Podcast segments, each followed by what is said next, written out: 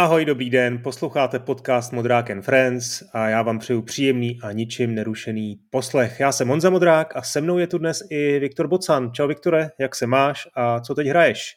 Dobrý den, čau. Hele, já hraju, já jsem teďka dohrál Orcs Must Die 3 Ježiš.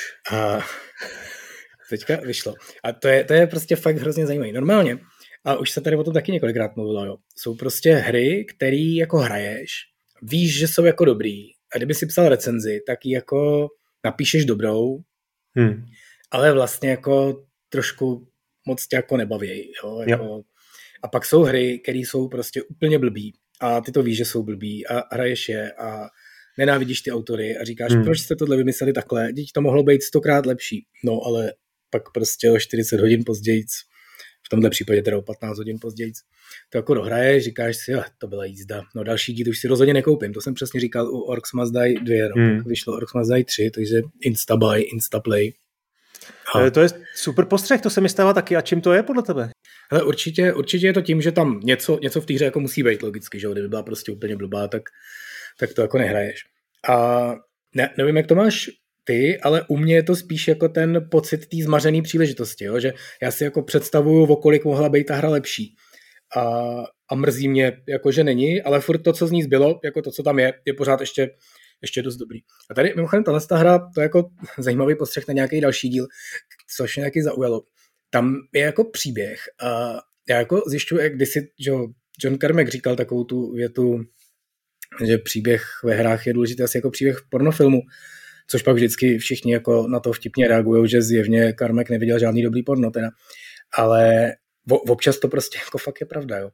Že tady třeba, oni měli pocit, teď jako nic proti příběhům ve hrách, můžou být super, a myslím si, že to je jako fakt zajímavý téma prostě na nějaký velký rozbor, či může být prostě příběhy ve hrách úplně jiný než příběhy ve filmech nebo nějak, protože přece jenom to má tu interaktivní složku, která dokáže zázraky a já si furt myslím, že ji ještě my jako výváři nepoužíváme pořád tolik, kolik bychom mohli.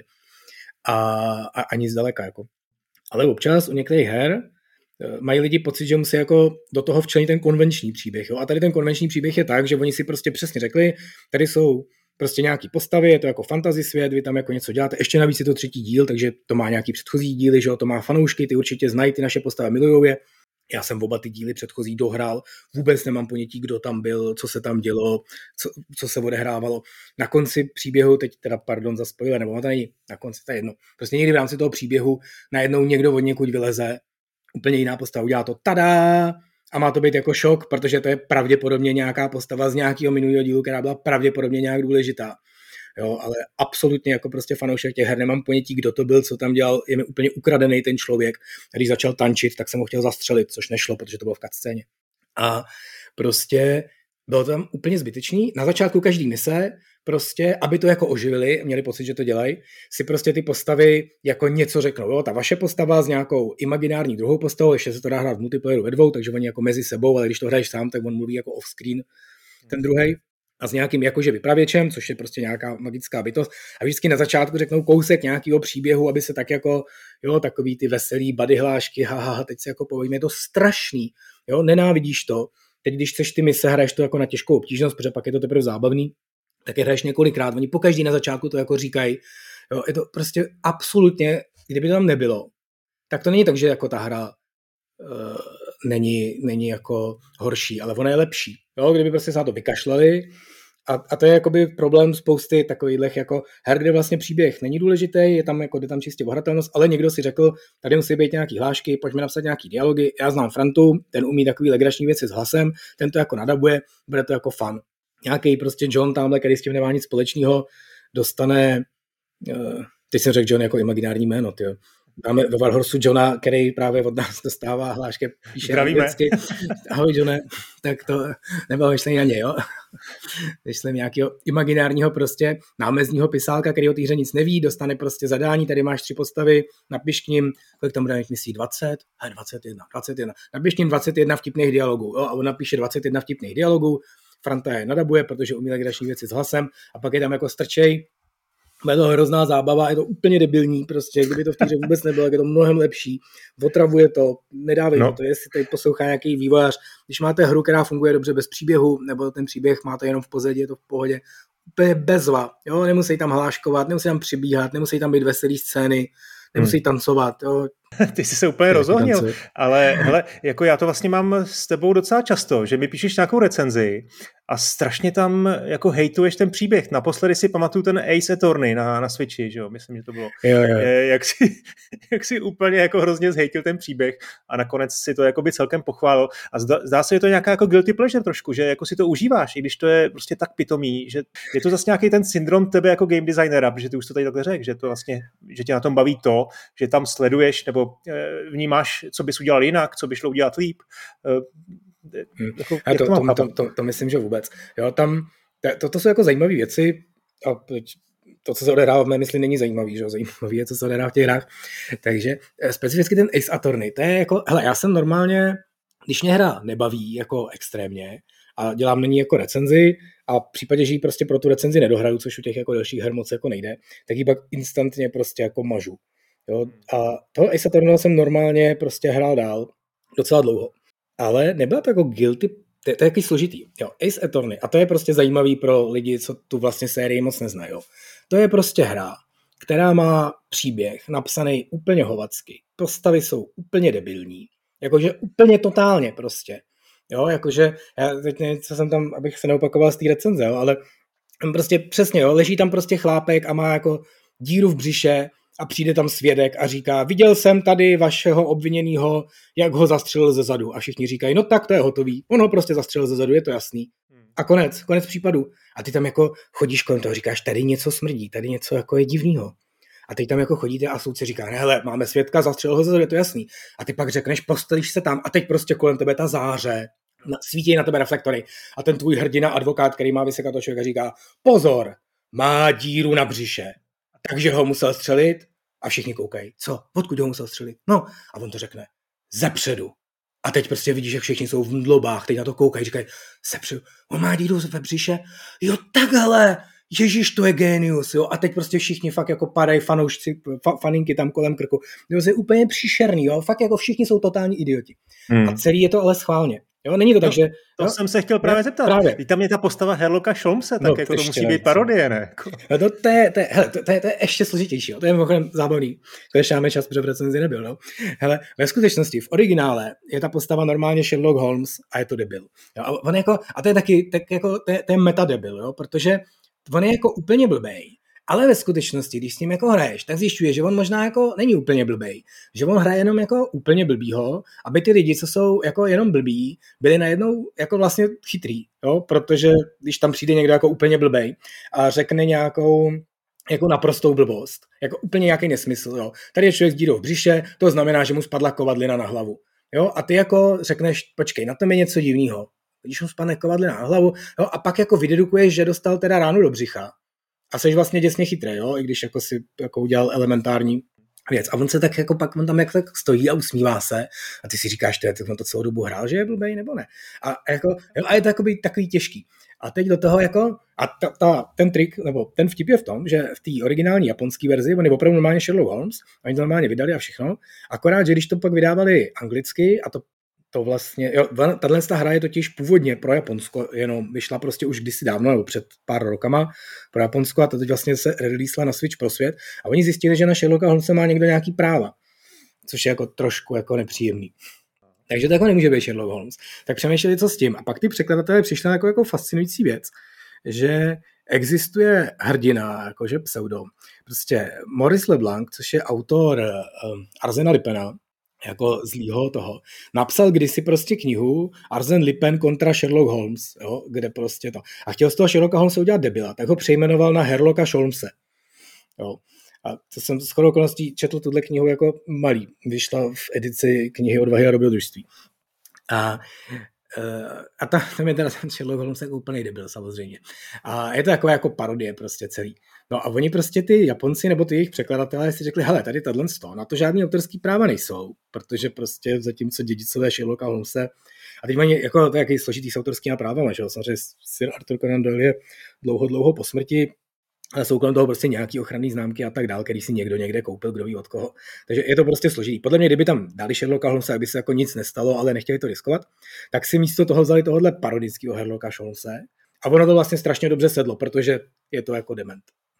No ale jak, jak to říkám, jo, celý je to prostě tak, že je to napsaný jako dementně schválně a ty se máš jako bavit tím, jak jsou ty postavy vlastně jako blbý a vlastně rostomilí a mají ti vlastně začít připadat postupně sympatický, což oni ti jako vlastně přijdou.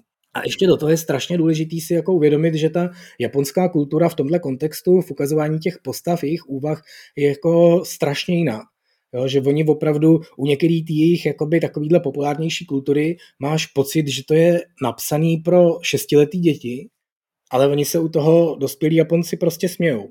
Jo, a teď to přijde k nám a ta naše kultura je se jako, ty máš zase jako pocit, že to fakt jako mají, že to je pro ty šestiletý děti a ty jako dospělí se u toho cítíš trochu trapně.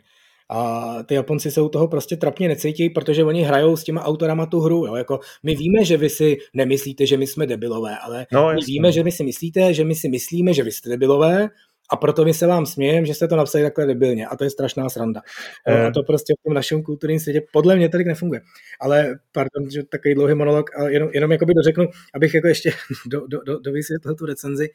Prostě ta hra má strašně úžasné hodnocení jakoby eh, strašně vysoký, možná, jak jsem 6 nebo 7. 6, 6 jsme tomu dali, no. Jo, tak, jo, takže možná máme jedno jako z nejmenších, protože mně to prostě fakt jako přišlo přes čáru a jakoby unbearable, jo, nevím, co je český termín, jo, ne, neúnosný, to je dobrý český termín, jo, že opravdu to bylo příliš, já jsem se jako nedokázal smát těm autorům, nedokázal jsem se smát sobě tomu, že se nesmíju těm autorům v žádnou z těch her, byly na mě prostě příliš příliš silný a strašně mě mrzelo, že jakoby ten koncept toho, že se tam odehrávají kriminální případy a ty vlastně jako u soudu obhajuješ, eh, obhajuješ jakoby potenciálního zločince a díky nějakému jako logickým spojováním věcí ho dokážeš jako osvobodit, tak ten mi přijde tak strašně dobrý, že mi přijde hrozná škoda, že ho tady jako totálně zabili. A oni ho nezabili jenom tím, že ty postavy jsou blbý, jo, ale že opravdu i ty, i ta adventuření v tom je jako blbý, že prostě nakonec zjistí, že to je celý proto, že, já nevím, dostavník měl jedno kolo opačně. Jo, a nedává to vůbec jako žádný smysl v žádné souvislosti s ničím, s tím, že člověka prostě střelili do břicha, ale nakonec se to jakoby díky tomu všechno spojí a ty na to nepřijdeš jako tím, že bys to jako vydedukoval, že by to byla nějaká chytrá hádanka, ale protože to je jedna možnost ze tří, všechny jsou úplně absurdní a tahle jako je nejmíň, nejvíc absurdní. Jo, takže a to mě jako na tom štvalo, přijde mi, že kvůli tomu to není dobrá adventura. No tak jsme se trošku zasekli na Ace Torny, to jsem, to jsem teda rozhodně neplánoval, ale já ještě stejně musím, tady jsem si otevřel tu recenzi a musím ocitovat jednu z tvých věd, která mě nadchla. Většina hratelnosti je odklikávání hromad a hromad textu, ve kterém vám všichni dokola opakují triviální věci, takže se cítíte jako pitomci, ale aspoň jako informovaní pitomci. No, to je jako, děkuju, no. Ty jsi, ty jsi konec eh, nebo půlku září strávil prostě s Orks Must Die trojkou, ačkoliv už nám tady vycházejí velké hry, uh, Deathloop, uh, chystáš se na něj? To jsem měl třeba zvědavý, co řekneš na Arkane? Strašně, strašně se těším, no. Já jsem, já, já mám k těm Arkane hrám jako vždycky, jak ten Dishonored, tak ten Dishonored 2, když tady mluvím o těch posledních těch, tak to vždycky bylo takovej, prostě jsem to rozehrál a vlastně jsem se do toho strašně těžko dostával, a pak jsem se z toho nemohl hmm. utrhnout. Jo. Tak přesně, teď, přesně, no. Teď jsem to prostě zvědavý, co, co bude teď. Jo. No, tak já se na to taky chystám, taky jsem, si, eh, taky jsem se k tomu ještě dostal, mám to nainstalovaný, mám nainstalovanýho i Dead Strandinga novýho, taky jsem si nainstaloval VRC 10, což tě teda nezajímá, ale tam, tam mě eh, jako docela zajímá ten historický režim, takže si budu moct někde v Sanremu zajezdit s nějakou klasikou, jako Audi Quattro nebo Lancia, uh, Lancia Stratos. Ty, ty si furt myslíš, že mě nezajímají nějaký hry? To je fascinující. no, no, no, tak ale máš, potom to tady je máš, trošku volant se třema pedálama a řadící pákou jako já? Nemám, člověče, já mám no, ovladač. Ty máš volant, jo? No, Gran Turismo, jo. No ani k Psychonaut 2 jsem se nedostal, to je taky hra, kterou bych rád s tebou pro, probral, tak eh, hold, budeme ty věci dělat trošku na poboomersku, vždycky s velkým spožděním, třeba půlročním. Já jsem si totiž spustil eh, Xbox, eh, otevřel Game Pass, tam jsem se samozřejmě ponořil do těch věcí, co tam jsou, takové ty věci, hry, o kterých jsem v životě neslyšel a skončil jsem u plošinovky Flynn, Son of Crimson. Asi jsi o tom taky neslyšel ještě. Mm-hmm. To je taková věc, která strukturou asi nejvíc připomíná Shovel Knight. Jo, žádná mm-hmm. hardcore záležitost, není to ani Metroidvania, tou strukturou to připomíná mm, ten, ten Shovel Knight hlavně tím, že tam je overworld, to znamená postupuješ úrovní za úrovní, občas se sem tam vracíš, eh, v zásadě je to lineární, má to nádherný pixel art, no to bylo čtyři roky ve vývoji, bylo to na Kickstarteru před čtyřmi lety, eh, takže si s ním opravdu dali práci. Je tam prostě dobrý kombat, no, je to taková ta hra, jak říkáš, kdybych to měl někomu, jo, to, co tady vyprávím, vlastně v zásadě budou generické věci, ale ten kombat prostě funguje výborně, máš tam několik druhů kontaktních zbraní, několik druhů fireballů, všechno se v jednoduchým stromu skillů nějak postupně zlepšuje, takže nic nového pod sluncem, ale prostě jsem to dojel, ačkoliv bych měl hrát Deathloop nebo Psychonauts 2, no. Takže, takže, takže tak, to je můj dojem. Pojďme dál, pojďme k, k jedné smutní zprávě. Minulý týden v poženaném věku 81 let zemřel tatíček domácích počítačů Clive Sinclair, uh, velký vynálezce, vynálezl přenosnou kapesní kalkulačku, miniaturní miniaturní tranzistorové rádio, digitální hodinky, tříkolku na baterky a spoustu dalších eh, nepoužitelných věcí. Především, především ale dostal eh, do běžných domovů eh, počítače. Mě by teda osobně zajímalo, jestli by ten dnešní svět bez něj a bez jeho inovací vypadal stejně. Jo. Často si říkáme, že bez těch disruptorů, těch lidí, kteří přinášejí ty zásadní uh, inovace, že by na to stejně nějak došlo. Jo, jestli by bez Jobse byl dotekový telefon, uh, jako je iPhone, kdo ví, jestli, jestli by to tak bylo. Ty jsi byl sice atarista, nebo teda pořád seš, protože jednou atarista, pořád atarista. Správně. Ale co vy teda u vás v klubu mladých ataristů říkáte na odchod Vůbec, vůbec neoslavujem, no, to je smutný. Ale já si myslím, že jsi to řekl moc pěkně, no, ono prostě opravdu, on, jo, jmenoval se Sinclair, vymyslel Sinclair, distribuoval ho do každé domácnosti v Anglii a pak postupně všude možně po světě, ale současně to byl fakt jako vynálezce kalkulačky, to prostě jako je věc, která takhle jako se tak řekl řekne mezi řečí.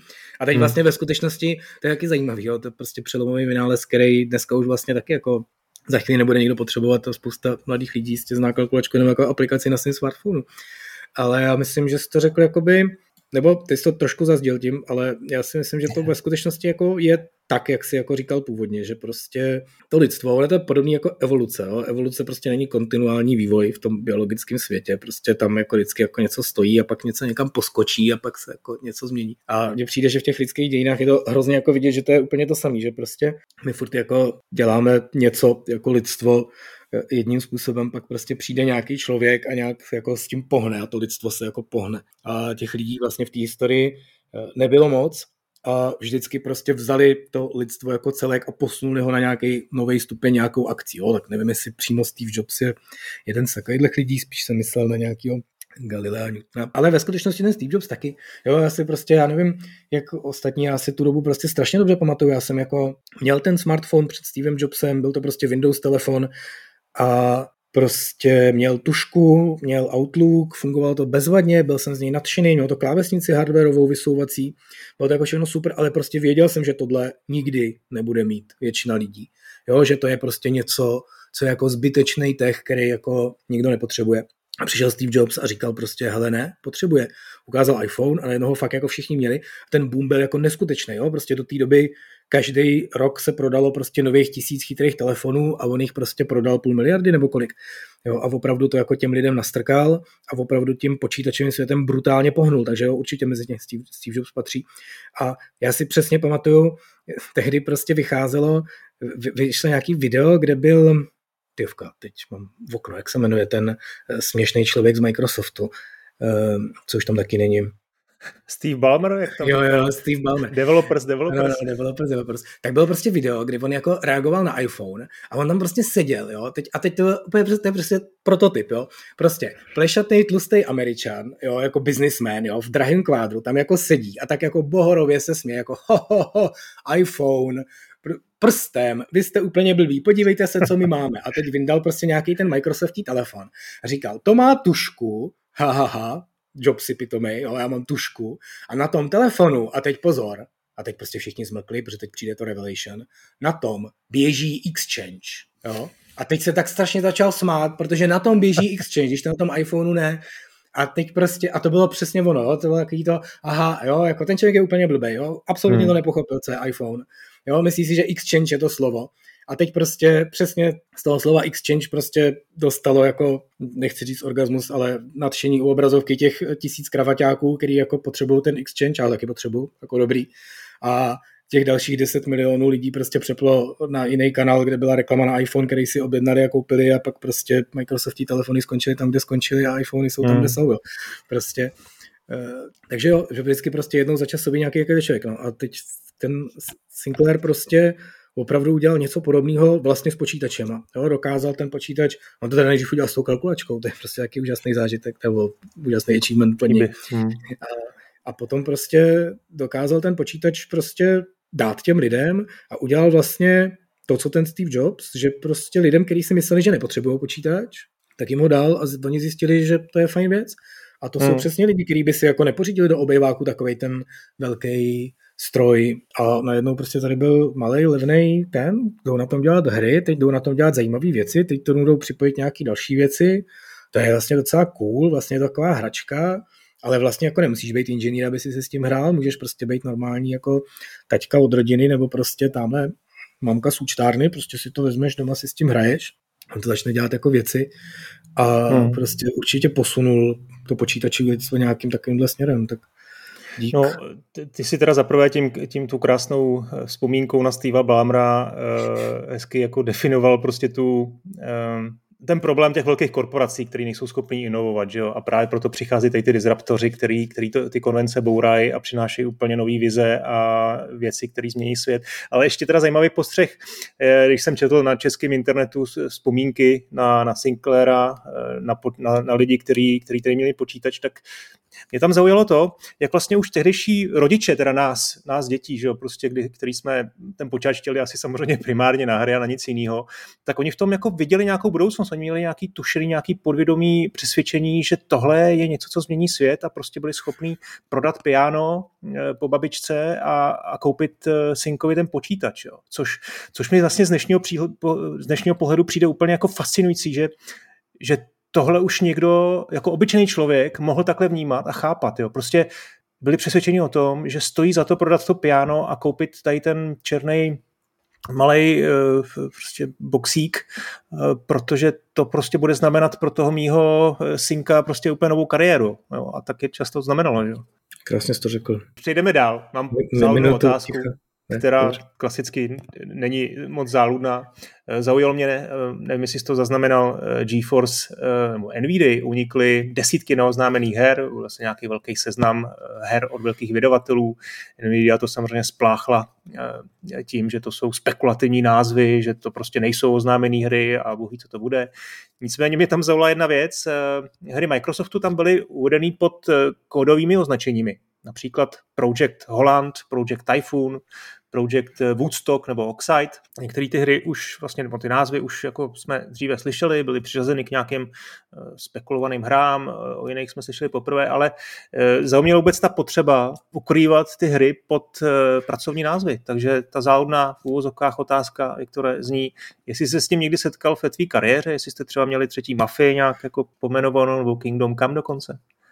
No jasně. Ale uh, třetí mafie se jmenovala Mafie 3 kódovým jménem, ale psal se to hmm. dohromady, takže jako tím to bylo tím to bylo kódy. Ale to je za, za prvý, jako v korporacích je úplně normální, že nejdřív uděláš jako kódový jméno, za prvý je to prostě kvůli informacím, prostě pak ti líkne nějaký jednoduchý e-mail a tam je prostě napsáno Durango a ne nový Xbox nebo prostě něco takového. V těch korporacích je to typický. A pak jako druhá věc je, v té tvorbě je to úplně normální. Když prostě začneš dělat hru, tak ji ještě nemáš pojmenovanou, takže si prostě vymyslíš, vymyslíš nějaký jméno. Hmm. No, samozřejmě třeba Kingdom Come mělo prostě několik jako pracovních jmen, a který by se dali přesně označit za nějaký kód. Původně se to mělo jmenovat úplně nějak jinak. Jak? To asi, to asi nebudu říkat. Nebo původně prostě Dan, to vymyslel nějaký jméno Cimena. pro tu hru. Pro tu hru ale on ho třeba bude chtít ještě někde použít. Ale mě nepřišlo moc dobrý, jak třeba ne. Ale třeba dlouho se to mělo jmenovat 1403 prostě, jo, že se to mělo odehrát v roce 1403 a my jsme nemohli vymyslet jméno, tak jsme to začali říkat 1403. Jo, a, a pak jako, ale, ale, bylo to opravdu tak, jako, že jsme si vlastně asi ani nemysleli, že to jako skončí jako 1403, jo. i když už jsme měli jako nějaký ináčert loga nebo něco takového, ale prostě nad tím jako by nechceš moc přemýšlet. Jo. Třeba si pamatuju v Bohemia Interactive, když jsme jako dodělali Flashpoint, tak se jako hrozně byl vysněný takový jako projekt, který bude úplně jako taky jako Flashpoint, ale bude mít jako všechno mnohem lepší. Jo. A říkal jsem mu mysticky říkat Game 2, jo, jako jo, jo. Hra, hra číslo 2. A ten tam prostě jako bublal, a on tam bublal pak ještě asi jako 10 let nebo něco takového, protože pak se jako začala dělat arma, ale to vlastně nebyla ta Game 2, jo. to bylo tak, že ta Game 2 jako vzniká nějak hrozně dlouho, a že jako prostě ta technologie se musí úplně jako, tam byl opravdu jako pocit, že předěláme tu technologii, jo, že se tam udělá bořitelný prostě baráky a hloubitelná země a prostě bude to obrovský multiplayer pro spoustu lidí a takovýhle jako věci. A to samozřejmě technicky trvá, takže mezi tím se udělá jako normální arma jenom jako prostě na vylepšeném engineu Flashpointu. The Game tu se tam pořád jako nějak kutila. Podle mě se nikdy nedokutila, nebo částečně se říká, že Arma 2 je vlastně kus jako vzešlej tady z tohohle z toho, mm, jo. Mm. Ale je to prostě, že si vysníš nějakou věc nebo začneš prostě na nějaký dělat, ty tu pojmenuješ nějak prostě mysticky, úmyslně a pak jako s ní takhle jako pracuješ, takže to je normální. Eh, no ale tak trošku je ti třeba po těch dvou letech eh, potom líto, ne, když se to přemenuje na ten oficiální název a ty furt, jste furt, furt zvyklí na tu 1403, už se hmm. to jako docela jako sedlo a už, už, už vám to připadá jako úplně nejlepší název pod sluncem. To je mimochodem děsně ošidná věc, která je jako strašně dobrá jako si hlídat v té tvorbě obecně a v těch videohrách taky, jo, že Eh, jako pamatovat si první dojem. Jo, že to je přesně, hmm. jo, že ty prostě řekneš 1403 se to bude jmenovat. A první, co si řekneš, Ježíš, to je debilní, jo, prostě fakt no. ne, jo. Za prvý jsou tady ty, ano, 1400, 1500, whatever, a jsou to jako úplně jiné hry. Teď ještě jako samotný to číslo v tom názvu je jako přiblblý, je to takový jako hrozně levný a tak. A přesně jak říkáš, pak jako to používáš třeba půl roku a zvykneš si na to. A vlastně to přijde docela fajn. A pak jako přijde ta debata o tom opravdu méně a ty si jako říkáš, no tak to 14.3 to vlastně není špatný, pojďme to jako zařadit, jo, jako to by, takhle by se to mohlo jmenovat. A ne, ty si musíš jako vzpomenout na ten první dojem, co jsi z toho no. měl. To nevím, to bych skoro řekl, jako že ne, protože prostě ten první dojem, jako, že tak ta hra předpokládá, že o nich budeš slýchat, eh, nebo ty hráči budou slýchat pořád znovu a znovu, takže se na to zvyknou stejně jako ty. Jo. Typický příklad je Nintendo Wii. Mm-hmm. Jo tak to se mělo jmenovat, to mělo kódové označení Revolution, pokud si dobře vzpomínám, což je jako dost jako generický slovo, ale vlastně, vlastně jako, když se na to vzpomeneme, tak, eh, tak to docela dává smysl. A nevím jak ty, ale to ví, že jo, tak to bylo, tam byla spousta vtípků eh, na různé jako dvojsmysly a asi to všem připadalo jako úplně blbý, ale vlastně jako stačí a podle mě tak půl rok, možná rok a všichni se na to zvyknou a naopak je to úplně charakteristický. Je to vlastně, není to taková ta obyčejná nějaká generická věc. No, a to je, do jistý míry je to pravda, jo? a možná jako pro ten brand je to takovýhle trošku ošidnější v tomhle kontextu, jo? Jak, jak jako říkáš. Já jsem to myslel jakoby obecnějíc, prostě i třeba o nějakých herních mechanikách, jo? něco jako vymyslíš, přijde ti to jako docela blbý, pak to tam jako dáš, časem si na to zvykneš a řekneš si vlastně to jako tak blbý není. Jo? Hmm. Ale tam je prostě tam si fakt myslím, že je hrozně dobrý si zapamatovat to, že na poprvé ti to přišlo blbý a zkusit prostě zjistit jako proč a přemýšlet nad tím v tomhle tom kontextu. Jo, je, je, pravda, že u toho brandu Jasně. je to trochu něco jiného, protože přesně, protože ty lidi s tím pak budou žít, pak to mají jako, jo, mě teda pojmenování druhého Xboxu, ne, třetího Xboxu, Xbox 1 přijde jako pořád hodně blbý nápad teda, jo, ale jako je, je to, jak říkáš, jo, ty, ty lidi samozřejmě, kteří s tím žijou, pak jako se na to taky zvyknou. Hmm. A u těch malých jednotlivostí, typu prostě opravdu, co se stane, když v té hře uděláš tohle, tak to, že prostě vaši testeři už si jako zvyknou a rezignují, to, že ty si na to zvykne, že to je vlastně takhle věc, která jako funguje blbě, no tak jako ježiš, no, už, už tady s tím žijem rok, jo. Tak ty, ty, ty, lidi samotný s tím jako nebudou žít takhle každý den 8 hodin denně, 12, když končíte eh, rok. Jo? Oni tu hru budou hrát prostě pár hodin a nestihnou si jakoby na, na, na tu věc, která vám přišla blbá, jenom jste ji tam nechali, protože jste si na ní zvykli, uh, tak oni se k tomu do téhle fáze nikdy nedostanou. Jo, hmm. ale jo, toho názvu asi máš pravdu. OK, no tak zase půl hodina v čudu, eh, se hezky rozpovídaný už, tak jdeme na to, jdeme na to hlavní téma. Je to věcně téma, který eh, mě, dá se říct, jako provází od nepaměti, vlastně od chvíle, co jsem, co jsem začal hrát hry, tak, tak když jsem byl malý prcek, tak prostě jsem přemýšlel nad tím, co mě na nich vlastně baví, proč to dělám, proč je hraju, co je tou jako nějakou hlubší motivací. No a taky jsem si všiml, že lidi kolem mě, počítají třeba mým bráchou, eh, to mají často úplně jinak, jo? Že, že vlastně nejde vůbec jenom o to, že máme rádi jiné hry a jiný žánry, že se nám prostě každému líbí jiný holky a, a podobně, ale že, že zkrátka, zkrátka k těm hrám přistupujeme každý jinak, jinak vnímáme tu výzvu, eh, jinak je konzumujeme, máme z nich asi i jiný, jiný požitek a Další věc je, že to není binární záležitost, jo? že tam je prostě nějaký jako přesah, nebo jak to říct, že, že prostě jednou mě baví střílení impů v Dumovi a po druhý prostě nemám problém stavět město v Transport Tycoonu, úplný sandbox, jako bez, bez nějaký konkrétní výzvy. Jo. Takže to mě přivedlo k tématu dnešního dílu. Eh, budeme se bavit o typologii hráče. No, abych tě taky pustil ke slovu, tak eh, samozřejmě z pohledu herního designéra je cílem bla, bla, bla, udělat hru, která bude prostě zábavná, Eh, proto je samozřejmě nutný přemýšlet o, o tom, eh, jaký hráči budou hrát, jakou mají různou motivaci, jak k těm hrám přistupují. Ty metriky jsou, jsou samozřejmě různý, můžeme ty hráče oddělovat eh, na základě samozřejmě genderu dneska, že jo? na základě demografie, jejich, jejich zkušenosti, a tak dále. No ty už si samozřejmě tady mnohokrát fakticky v každém dílu deklaroval, že, že ty hry děláš především pro sebe a že pak doufáš teda, že se budou líbit i ostatním. Ale eh, jasně, otázka, jak vnímáš rozdílnost různých hráčů jako designer? Hele, no to je, to je prostě fakt jako téma, to je téma, no. Hele, eh, je to, je to hrozně zajímavý ten prostě je, je, vzniká kolem toho nějaká věda, to je, jako, to je ta první fascinující věc, o které jsme tady už jako mluvili několikrát. My prostě jsme u toho, jo, když máš prostě historii, pomocné vědy historické a takovéhle hmm. věci, to je prostě něco, kdy přijdeš prostě na univerzitu a tam se jako učíš, jak to ty lidi před tebou vymysleli. A tohle ještě jako nikdo nevymyslel, nebo to vymýšlí teď, nebo to vymyslel teďka čerstvě a ještě nevíme, jestli to vymyslel dobře. Takže kolem těch her jakoby vzniká nějaká teorie, ta, ta typologie hráčů o který mluvíš, je asi prostě ta, která se odrazila od té Bartlovy práce, eh, což byl ve skutečnosti jako herní vývojář, nebyl žádný jako teoretik původně. A byl to jako spoluautor MADů, to jsou ty multi-user dungeony, předchůdci prostě, hmm. předchůdci všech her. Jo. No. Hlavně předchůdci jako online her. Jo, já nevím, jestli to znají posluchači, to prostě bylo takový to, co se hrálo ještě prostě dřív v dřevních dobách internetu nebo prostě na sítích ještě předtím, než se spojili v internet, že prostě jste hráli takový jako jednoduchý většinou s ASCII grafikou prostě pseudo RPGčka, kde se prostě chodilo generovaným světem, potkali se tam třeba i jiný hráče právě z té sítě a tak dál. Pak z toho vznikly prostě MMOčka vlastně z takovýhle, z toho to takový pra, pra, pražánr, z kterého to vzešlo a taky roguelike hry a spousty dalších Jasně. jako, dalších věcí. A tenhle člověk jako rozdělil ty hráče právě jako proto, že chtěl tu hru dělat jako co nejlíp. Na nějaký čtyři kategorie, tak takovým tím klasickým způsobem, že uděláš jako dvě osy a ty seš prostě na té jedné ose hodně vlevo a pak seš nahoře nebo dole a na té druhé ose seš na, na, na té druhé ose tak, anebo seš na té první ose vpravo a pak seš jako nahoře nebo dole. A jestli si to chceš odvyprávět, protože určitě máš ten obrázek. Ne, pokračuj. Já jsem teda trošku jsme jako teď eh, do toho, do toho mého plánu hodil vidle, protože já jsem chtěl začít tak nějak jako u našeho osobního jako přístupu okay. o tom, jak vnímáme sebe a hráče. A tak jestli ještě můžu tady to trošku jako, Jasně. řekněme, tady ten tvůj teaser odsunout a ještě jednou vlastně se zeptat na to, jak ty sebe vnímáš, jako jak vnímáš tu svoji motivaci. Protože já jsem Dobrý. dneska ráno před hodinou dal na Twitter rychlou otázku, prostě proč hrajete hry a dostal jsem tam asi nevím, několik desítek odpovědí a mám pocit z toho, že prostě většina lidí mi napsala, že to je u nich do, do jiné reality. Ale mm-hmm. myslím si, že to je vlastně jako zástupná věc, že takhle to možná jako vnímáme, ale že ta skutečná motivace eh, je asi složitější. Tak jak to máš ty? Hele, no, tak, tak ty se ve skutečnosti ptali, to mám jako vývojář, ne? To mám jako hráč. Teď, je to pravda, no, promiň, dobře.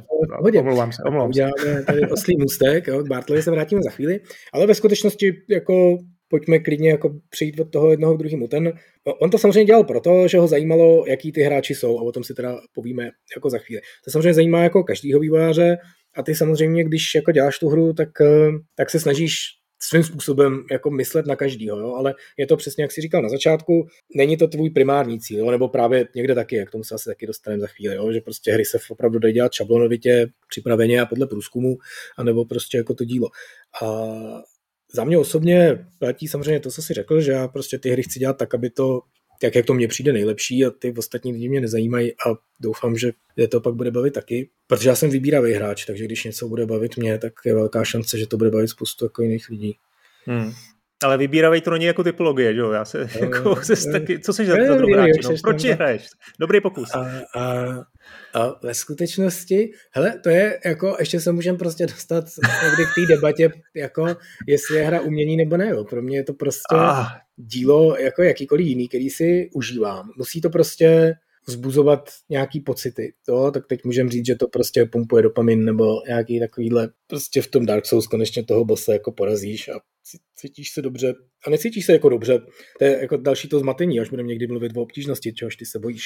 Jo, jako lidi nehrajou Dark Souls proto, aby jako porazili toho bossa a pak chodili po ulici a měli tam ty zaťatý svaly a řvali do oken, zabil jsem ho, frajeři, kdo z vás ho taky dá, jo? To, to vůbec není ono ten dobrý pocit je z toho, že si porazil sebe, jo? že prostě si přišel k tomu bossovi, ten ti rozbil držku hmm. a ty si řekl, OK, ubral jsem mu 8%. Jo? To, to, to nevypadá dobře. A za dvě hodiny je mrtvý a ty koukáš na ten ovladač a říkáš si, jako, jak se to stalo, co, co, se, co se ve mně stalo. Jo? A, a teď samozřejmě jsou hry, které v každém tvým dalším pokusem tomu bossovi opatrně, nenápadně a neviditelně změnit ty HPčka, jo? aby se ti to jako povedlo, i když jako seš furt stejně, stejně dřevěný. Ale v těch jako poctivých hrách to takhle není a ty opravdu prostě toho bose překonáš a máš toho tu radost a to je to jako prostě první věc, že překonávání překážek je prostě zábavný.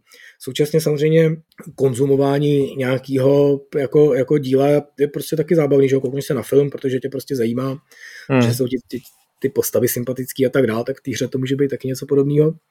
A, a ten třetí, třetí prvek, jako to, že to je unik do jiné reality, tak jako samozřejmě, že to je unik do jiné reality. Jo. Já prostě, moje postavička ve World of Warcraft má nahráno, já nevím, dva roky čistého času, něco takového. Mm.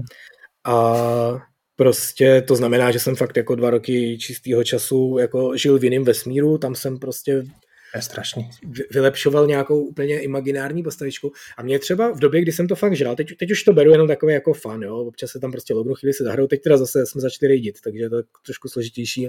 Občas se lognu třikrát týdně na tři hodiny, teda jo, už aby jsme to pozabíjeli. Ale uh, já už jsem tady možná jednou deklaroval, že teď budu mít víc času, protože jsme zabili finál bosse, no, ale to bylo nenormál, teď ještě jeden hero.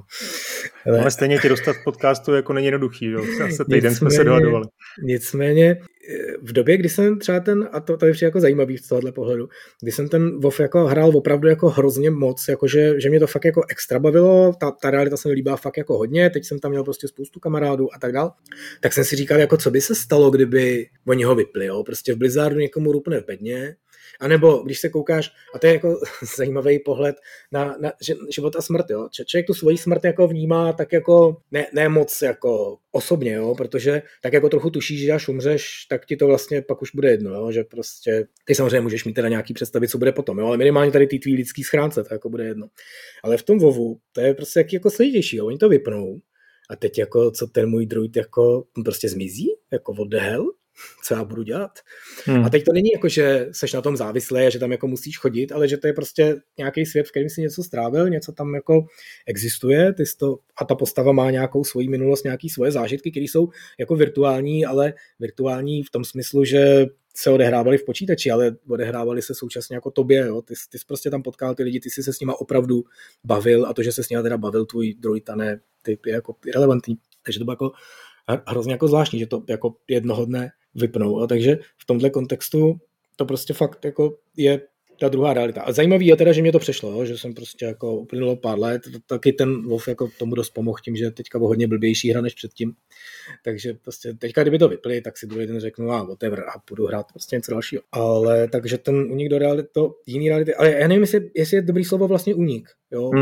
No, Protože no. když prostě jde člověk na výlet, jo, člověk, který pracuje v kanceláři, tak jako jeho realita je ráno jako vstát, zaopatřit ty děti tam a tak a pak jít do té kanceláře, tam jako kancelářovat a pak jako jít domů a tam prostě zase se bavit se svojí drahou polovičkou a, ta, a vlastně to, že pak jde o víkendu na výlet, je prostě u do jiný reality, jo, a to prostě není nic špatného, že jo, to je naopak. Ne, určitě to, tak jako to negativní konotaci to určitě nemá podle mě, jako jo. Ale já teda unik, takhle to jako vůbec nevnímám, když to teda nějak zkusím za sebe říct, tak eh, jasně, tak prostě tak ten, já nevím, prostě hraju rád akční hry, ale ty si řekl, že máš rád ten požitek, eh, nebo jestli to budu parafrázovat, mě oprav, jo, jestli to řeknu špatně, že máš rád to, že tam překonáš nějakou, nějaký ten úkol, že prostě zabiješ toho bose. Jo. Tak já... mě překonáš tebe sama, to mi přijde na to nejdůležitější. Jo, jo. No, tak to je trošku blíž, protože já jsem chtěl říct, že mě vlastně, mě vlastně ten samotný mm, akt toho, toho pokoření něčeho vlastně nepřináší ten požitek takovej, jako když, eh, když mám pocit, že se mi daří, že prostě jsem tu hru ovládl, že jsem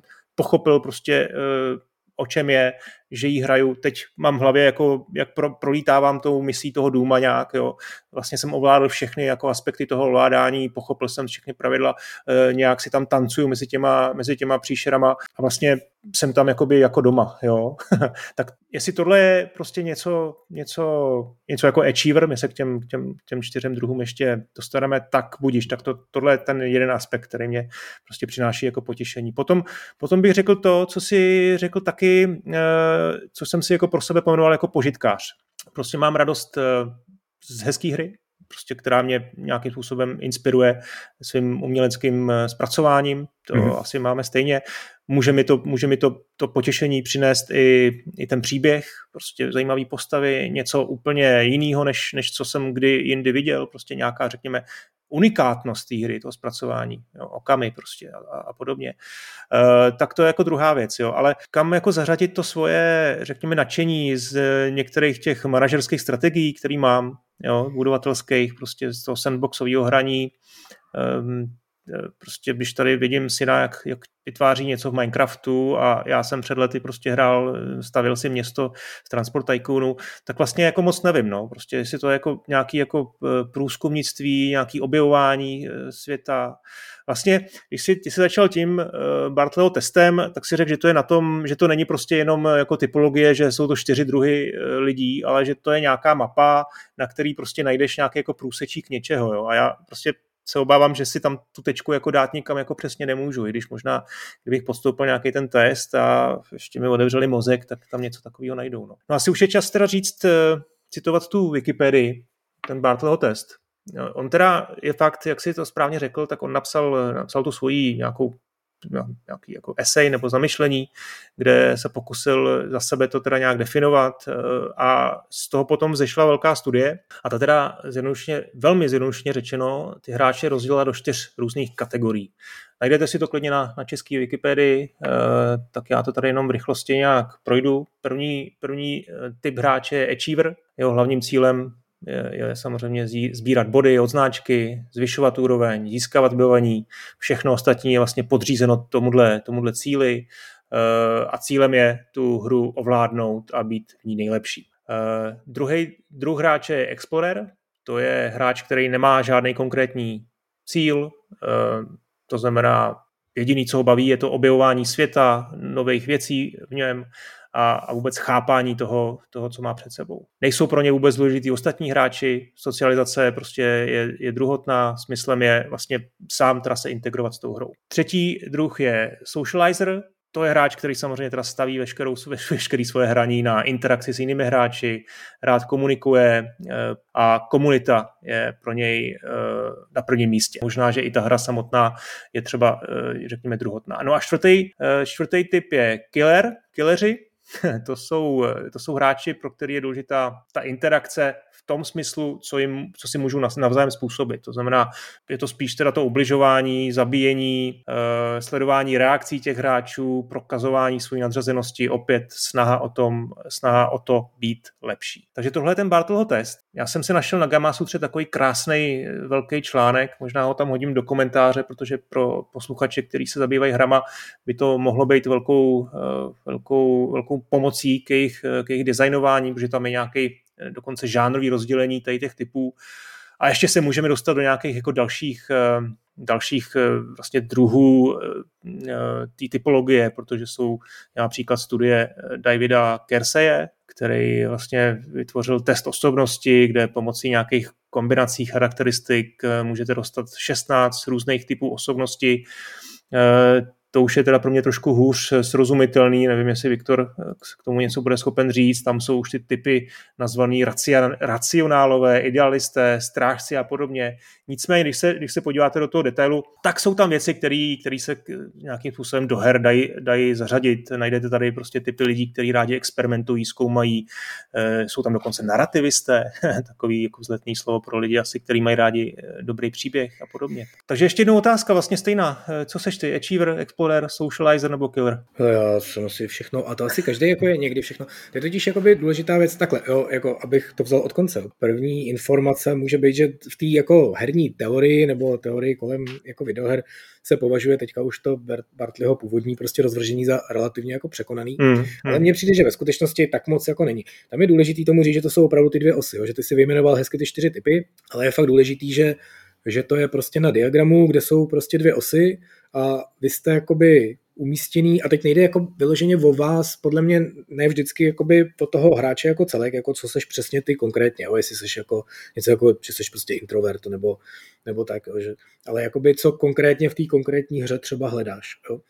A ty dvě osy jsou opravdu, jestli to je spíš jako tvoje akce nebo interakce, to znamená, jestli spíš jako střílíš do věcí, anebo jako spíš jako proskoumáváš nebo jako nějak používáš toho světa, jo? spíš jako jestli ho, vlastně jestli ho jako exploituješ nebo exploruješ, jo? tak jako mm. je docela dobrý. Ten, ten. A ta druhá osa je právě, jestli ten tvůj vztah, tenhle ten, který děláš, ta akce nebo interakce, je směrem k tomu, spíš k tomu světu, nebo směrem spíš k těm jiným hráčům. A jinýma hráčema se tady ve skutečnosti, protože on to samozřejmě vymýšlel na ty mady, kde byly ty jako víc userů, takže těma jinýma hráči se ale můžou myslet opravdu i třeba umělí hráči, jo, jako třeba v RPGčku prostě si více jako řešíte věci s lidma nebo, nebo, nebo s tím světem. A právě tím vzniknou jakoby ty dvě osy. Jo? Takže ten, kdo jako spíš rád dělá věci a, a dělá je na ty jiný lidi, tak to je ten killer, jo? ten prostě zabíjí ty. Zatímco ten, který ty věci rád dělá vůči světu, to je ten achiever, to je ten, co prostě chce všechno prostě v tom světě jako splnit. A ten, co jakoby interaguje, tak zase ten, co interaguje s těma hráčema nebo lidma, je ten sociální člověk a pro něj prostě přesně do té hry děláš tyhle ty možnosti bavit se s každým člověkem o počasí, jo? bavit se s každým, když dáš prostě Kingdom Come, z každého, každého se zeptat na nějaký novinky v okolí a tak dále. V tom MMOčku děláš nějaký prostě komunikační platformy, děláš guildy, aby lidi mohli prostě si organizovat svoje vlastní věci. Jo, tak to je právě pro tyhle so, socializery. A když tuhle tu interakci děláš do toho světa, tak to jsou právě ty exploreři. Jo, to jsou prostě lidi, kteří nechtějí ten svět opravdu jako exploitnout, ne, nejde jim o to, že musí prostě zabít všechno, ale chtějí jako všechno vidět. Jo, a ty jako když vlastně dáš tu hru, tak ono samozřejmě nemusíš mít jako v očích tenhle diagram a vlastně jako přirozeně to jako děláš, když to ta hra umožňuje nebo dovoluje. Jo? Prostě když dáš obsačku, tak tam dáš nějaký secret roomy. A já musím říct, že mě třeba, já třeba zrovna fakt jako nejsem explorer. Já teda rád exploruju Dark Souls, to jako OK. A to je ve skutečnosti proto, že tam hledám nějakou lepší zbraň, protože tím Dark Souls chci prostě, v pohledu Dark Souls jsem prostě opravdu jako killer, jo? tam jako chci ten svět jako projít a jako trošku ten Explorer vlastně asi taky, protože mě jako zajímá, proč se tam, proč ten svět je takový, jaký je a co se to tam vlastně kruci stalo a kdo jsem já a kam jdu, ale když už tam jdu, tak tam všechno zabiju. Takže jako dobrý. Ale takže vlastně, když hraju jako hopsačku, tak mě to jako hrozně otravuje, že tam jsou nějaký secret roomy. A když já jako dohraju nějaký level a ono mi to řekne, objevil si 7 z 10 secretů, tak mě to jako štve, ale jako štve jinak než ty opravdu toho Explorera, který to takhle dohraje, tak ho to štve, že ty zbylí tři nenašel. Jo? A mě štve, že tam jsou. Jo? A mám pocit, že jako bych tam jako měl jít a, a nechci to dělat. Jo? A já si třeba prostě, to, to je můj zážitek, který jsem tady už myslím říkal, jo? z toho posledního Mária na, na, na Switchi, jo? že prostě furt se otvíraly další věci, tam šli pozbírat další věci a když jsem jako doskákal do cíle, tak jsem viděl, že někde v té mapě, ještě jako úplně mimo, je nějaká obrovská plošinka, není jako spousta těch hvězdiček, který máš sbírat, nebo co tam sbíráš za věci divný hmm. A že jako to by šlo asi, když bych vyskákal tamhle, tam jsou nějaký jezdící věci, tím bych se dostal tam a tam, tam bych se tam asi dostal. A tady už jako konec té úrovně, jo. A jako, ale já potřebuju tyhle ty věci pozbírat, protože o to v té hře jde, takže jako já tam jako fakt musím mít, jo, a to by prostě přišlo natolik, jako, natolik mě to jako tlačilo do toho, abych dělal něco, co nechci, že jsem jako tu hru přestal hrát kvůli tomu. Hmm. Jo, a hmm. podobné věci se mi jako by dělo často. Ale samozřejmě jako vývojář prostě ty musíš na tyhle lidi taky jako trochu myslet. Třeba v Kingdom Come je prostě hromada nějakých jako skrytých pokladů. Ale někdy prostě si chtěl popovídat s, tím lidem, s těma lidma, co, co, co jako hledají. Jo? Mě prostě nic, nic nemůže být víc, víc ukradený, než to, že někde jsou nějaký skrytý poklady, Jasně, no. ke kterým se jako nějak dramaticky dostaneš a tam jako něco najdeš a tam je prostě košile, no, tyovka. V celém světě je hromady košil, jo? tady je další, to s toho hmm. Hele, mě by zajímalo, jestli ze svého pohledu jako designera máš za to, že by si jako měl stanovit nějaký místo na této mapě a, a na to cílit, anebo jestli tam je prostě nějaký konflikt jo, těch čtyřech druhů, protože Uh, jak to říct? Jo, dám příklad třeba Minecraft. Minecraft je hra, která zprvu prostě byla jako jasně pro explorery a později se tam přidal nějaký adventure mode a, a obsah, který vlastně už je, jako dá se říct, pro achievery. A, dá se říct, že vlastně ty hry mohou v jistých svých uh, já nevím, režimech, částech, eh, z jistých úhlů designu vlastně být cílen na různý typy hráčů, což může být zároveň ale konflikt, který si teď jako předeslal. Vy tam máte nějaký bonus Kingdom Come, který, eh, který vlastně je pro, pro ty achievery a počítáte s tím, že běžný explorery to jako nezajímá. Eh, a kde najít teda tu, tu, tu, tu správnou hranici, aby si jako, nebo předtím si říkal o tom Mario, to je to samý, kde najít tu hranici, aby si jako nevyprudil ty hráče, aby si jako všechny správně motivoval a vlastně uspokojil. Jestli je to vlastně správná cesta, opět se dostáváme k tomu, jestli je správná cesta mm, snažit se jako zavděčit všem. Mm. Si znám odpověď. Asi znáš odpověď, no. Je to jako přesně tak. Já si myslím, že třeba u toho Maria, a to je opravdu přesně ono, jo, že oni si přesně řekli, a, a, a je to jako takový logický, jo, ty děláš tu hru prostě pro někoho primárně. Jo, v tom Dark Souls je prostě nejdůležitější ten kombat. Takže ty prostě jako chceš dělat ten krásný, zajímavý, velký svět, ale prostě třeba důvod, proč jako Dark Souls 2 je jako nenáviděná skalní komunitou Dark Souls a teď čekám, že tobě, protože můj e-mail tady není, přijdou dopisy naštvaných hráčů, kterým se líbí Dark Souls 2, určitě takový jsou, tak eh, tam prostě hmm. Dark Souls 2 vlastně udělal jako spoustu věcí dobře, byť teda můžeme se bavit o tom, že ten svět jako není úplně dobrý eh, v kontextu toho, jak je jako logicky poskládaný, ale vlastně jako jsou tam jako pěkný příšery, pěkný zbraně a tak a ten kombat je prostě blbej a tím to jako vlastně zabíjejí všechno to ostatní. A v tom Mariovi přesně oni si prostě řekli, že my to děláme pro lidi, kteří teda baví ho psat, mě baví ho psat, jako já mám prostě skákačky rád, mám na to volant. A já mám joystick, pozor, já, já mám i joystick. A to mám letecký simulátory. Tak, eh, tak prostě ta jejich skupina kromě toho, nebo nějak došli k tomu, že prostě je zábavný, anebo to nemusí být jenom proto, že si řekli, že ta jejich skupina, jo, je to prostě tak, že ty tvůrce to baví, že prostě hmm. je fakt jako baví proskoumat ten svět a že si řekli, že prostě většina našich hráčů to má asi taky ráda, protože typicky děláš ty hry tak, aby bavili že lidi jako si ty, tak jestli tebe baví, tak to, tak to tam jako dají opravdu i za tu cenu, že hráč jako já tím bude odrazený. A já jsem tím fakt jako byl odrazený. A nemusí to být jenom takhle, může to být fakt jako i já nevím, třeba enormní množství obsahu mě odrazuje. Jo? Já vždycky hmm. jako ne- nedohrávám ty takový ty moderní open worldy. Teď jsem prostě znovu rozehrál ten eh, Horizon a, a zase jsem to nedohrál. Jo? Prostě dojdeš do fáze, kdy na té mapě máš jako hromady otazníků, hromady pokladů, máš questovníků, prostě hromady questů a, a mě to nebaví. Jo? Já prostě t- jako na to chodím do práce, abych jako plnil svoje úkoly a postupně si je všechny hmm. odškrtal.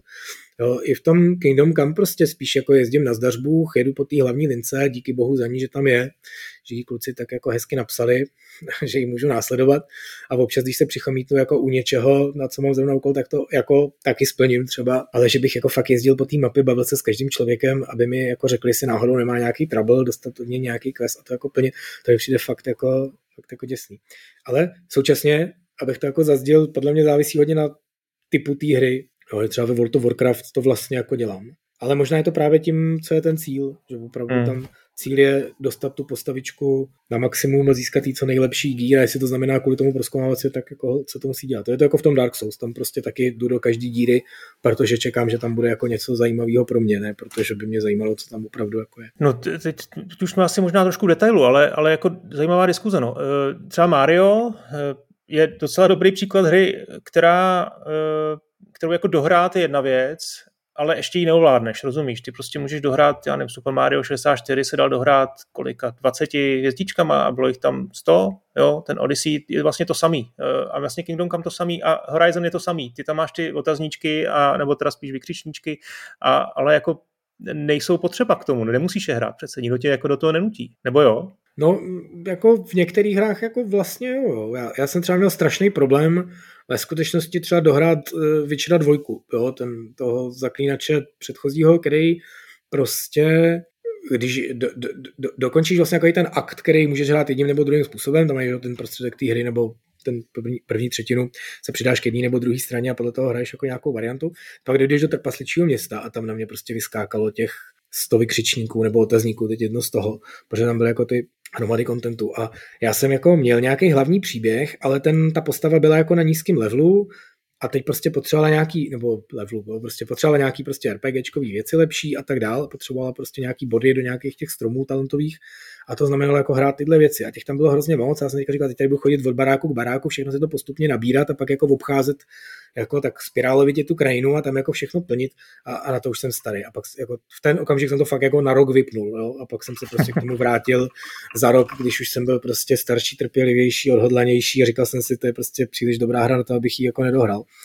Takže jako furt, furt to dokáže, dokáže odradit. Ale, ale je, je to přesně jakoby, jak, jak říkáš, že oni si vyberou, na co chtějí klást důraz a to tam jako dají. A, a nebo se můžeš právě pokusit to udělat jako pro všechny, ale jako je to složitý, no, já, třeba, no. já třeba o těch nějakých kamenech, který zbýváš Kingdom Come, tak to tam jako nevíš, ta hra ti to jako by vlastně sama úplně netlačí, že jo? To jako když teda chceš, seš, když jsi ten achiever, tak si to nějak jako vyhledáš, eh, dozvíš se to tam někde a, a jdeš, jdeš za tím, ale vlastně e, z nějakého důvodu ten Ubisoft, typicky, jo, to nechci zase nějak úplně jako házet všechno na ně, ale tak ten tam máte vykřičníky, takhle se to prostě nějak stalo, stalo standardem a, a nás hráče to jako obtěžuje, že tam ty vykřičníky jsou. Mně ne, mně stačí, když, když teda už se do této hry dostanu, jakože teda moc, moc ty Ubisoft hry jako ne, nemám v lásce, tak mně stačí prostě dohrát ten příběh a že tam zbylo a že vlastně mám, já nevím, hru dohranou na 23%, je mi úplně jako putna.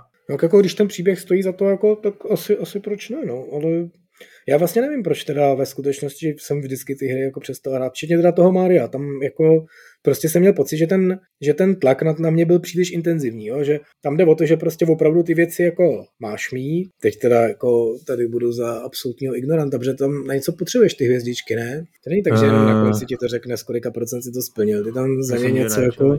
No tak utrácíš je za to e, nějak vlastně v první fázi se potřebuje hvězdičky na to, aby se dostal do dalších světů, že? ale potom, jo, když už jako by máš, máš jako vyzbíráno dost, tak už je to jedno, že to už máš 220 a jako už dávno máš všechny světy odemčit. Jo, no, tak je tam, teda nějaký, bylo, no. je tam nějaká možná odměna, to je pravda. No. Jo.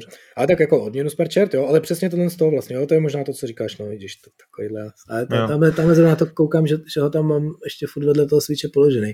No. Možná se ještě, ještě mu dám jednu šanci třeba. Ale, ale bylo to přesně takhle, jo, že jsem to jako dohrával a měl jsem těch hvězdiček málo a potřeboval jsem je na to, abych se dostal dál a to znamenalo tamhle a tohle a tamhle to a teďka ještě projít tamhle tu část a vidím je tam, vím o tom, že tam jsou, až to je mě to, že tam nechám, ale současně se mi tam jako nechce pro ně skákat, už jsem jako si nahrál dost, už chci dál, už mě tenhle svět nebaví, a, ale musím tam jít, protože nemám dost hvězdiček a, a to mě jako odradí, ale umím si právě naopak přesně představit, že ty, ty hráči, který jako, pro který to je udělaný ta hra, tak ty jako dojdou k tomu konci, říkají, že to už je konec, ne, tamhle, tyjo, tamhle je celá skála plná hvězdiček, kterou jsem vynechal, ježiš, to je super, jak se tam dostanu, jo, je, tady je něco jezdícího, paráda, Jo, úplně prostě vidím, jakým svítí ty očička, ale hmm. good for them, užijte si to. Jo, jo, jo, tak asi každý to má jinak. Hele, ještě možná poslední otázka, eh, ze kterou se eh, možná dostanu na tenký let. Eh, máš pocit, že ta typologie hráče, že je nějakým způsobem mm, definovatelná demograficky, nebo možná i geograficky? Jo, jestli, jestli můžeme třeba mezi ženama najít víc, víc jako explorerů, socializerů, to asi se dá říct, jo, asi teď nemám jako nějaký zbytečný jako předsudek.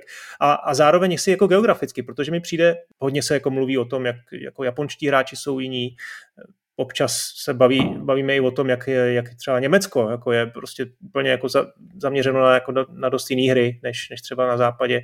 Jak eh, ještě vnímáš tohle? Ale určitě to tak je. Jo, je prostě, když děláš hru a pak prostě pro různé trhy opravdu jako potřebuješ jako klást důraz na nějaký třeba jiný věci nebo, nebo něco takového. A já myslím, že to je jako ale ryze sociální věc, jo? že to není hmm. prostě nějaká biologická věc, že by prostě Němci měli jiný mozek na tabulky a proto je chtějí. Jo? Je to prostě prostě typický věc jo, výchovy. Jo, jo. ta jeho východní Asie obecně, ale nejenom to Japonsko, ale i prostě Čína, Korea a tak jsou prostě věc, země hodně zaměřený na výkon toho člověka a je to prostě vidět i na těch hráčích. Jo, je to určitě zajímavý téma, kterýmu se určitě věnuje spousta studií, jo, takže stačí prostě to strčit někam do Google Scholaru nebo něco, něco najít. Mohlo by to být hodně zajímavý, že se o tom někdy příště pobavit, protože určitě to tak je, samozřejmě v tom, ale myslím si, že to je opravdu ryze sociální, jo, nic hmm. biologického. To se mít prostě s těma ženama, jo, jako jasně, že se asi víc socializují, protože prostě takhle máme postavenou naší společnost, očekáváme ty sociální role nějaký a pak se to jako projevuje, projevuje i v těch hrách. A ten aspekt jako to má opravdu, ten, který jsme tady jako vlastně vynechali, když jsme se mu chtěli věnovat, ne, nechtěli, ale měli jsme, jo, jak moc opravdu se to využívá. Jo? A já si prostě Hmm. Opravdu si představuju to, že v tom Ubisoftu nebo v nějaký jiný jako továrně na hry, kde pořád ještě vznikají úžasný autorský projekty. Jo? To bych prostě vždycky berem ten Ubisoft jako ten to je ta metafora té strašné herní společnosti, která prostě dělá hry jenom podle tabulek a tak, jo, a pak prostě udělají Rayman Legends, jo, nebo něco hmm, takového, prostě jasně, no. krásný, úžasný věci, jo, takže i tam vznikají, ale v tom jejich hlavní prostě tah je opravdu na ty průmyslové věci. A tam jsem jako dost přesvědčený o tom, že tam prostě mají tabulky, mají prostě testy, zkoušejí, který lidi, jak tahle hra prostě pojďme dát Assassin's Creed do Číny, čekáme, že to budou hrát Číňani, pojďme se tady podívat na nějaký průzkumy, co mají Číňani rádi a dáme tam prostě něco jako pro ně. Jo? A že, že jakoby ten herní průmysl v tom pejorativním slova smyslu průmysl opravdu na tomhle funguje. Takže tam ta typologie je důležitá, ty opravdu si prostě předem rozplánuješ, pro koho tu hru chceš, chceš udělat, najdeš si prostě ty převládající sociální prvky v tom, v té konkrétní skupině a, a, a děláš to podle toho. Myslím, že to je opravdu jako cesta do pekel. Jo? Cesta do pekel. Eh, jako jak celého toho herního odvětví, tak i té samotné hry, že to opravdu jako funguje jenom když jsi ten Ubisoft. Jo? Že prostě strašně, může se ti strašně snadno stát, že to je celý rána vedle. Jo, prostě Blizzard hmm. chtěl potěšit Číňany, udělal prostě data disk World of Warcraft z Číny, byl to totální provar, Číňanům se to absolutně nelíbilo, protože to udělali úplně blbě. Jo, a měli to prostě všechno naplánovaný, vymyšlený, promyšlený, chtěli to udělat prostě tak, aby jako byl v Číně velký boom, udělali to jako úplně blbě a Blizzard si to prostě může dovolit. Jo? normální, obyčejný malý vývojář, který si chce udělat, hele, tady prostě vezmu Clash of Clans a zasadím ho do Koreje, nastuduju si, co mají rádi Korejci, tak pro, pro takový lidi je to jako šílený risk. Takže já si myslím, že pro normální výváře je prostě opravdu dobrý vyvíjet ty hry tak jako normálně a zajímat se i o ty ostatní hráče. Jo, mně to prostě přijde zajímavý a přijde mi to dobrý tím, že máte ty velký týmy, tak, eh, tak prostě vždycky tam najdeš někoho, kdo má tyhle věci rád. Tak já jsem rád, že v tom Kingdom kam se našel někdo, kdo tam hmm. poschovával ty poklady, protože vím, že takový hráči jsou. Jo. Já vím, že to nikdy hledat nebudu, ale přijde mi škoda jako zase tyhle lidi zklamat. A to není prostě proto, že to je jako biznis a že mi dají peníze, ale že chápu, že prostě v té hře hledají něco jiného, tak jim to jako rád dám, ale nebudu se na ně jako soustředit ten svůj hlavní, hlavní výboj, protože tomu nerozumím vlastně, co hmm. tam oni hledají. No, mně se zase líbí, že i taková velká firma jako Blizzard ještě pořád může jako selhat v tom, v tom v té strašné mašinérii, řekněme, nějakého marketingového cílení a, a vytváření produktů přímo na míru hráčů. Zároveň si myslím, že jak Blizzardu, tak v Ubisoftu, tak kde jaký i třeba menší free-to-play studiu sedějí psychologové a přemýšlí nad věcma, ať už prostě nad těma zásadníma nebo i nad věcma, jako jestli to tlačítko má být vlevo nebo vpravo, protože prostě ten mozek to nějakým způsobem jako konzumuje jinak, tak, eh, tak je otázka, co nás ještě v tomhle tom jako čeká dál.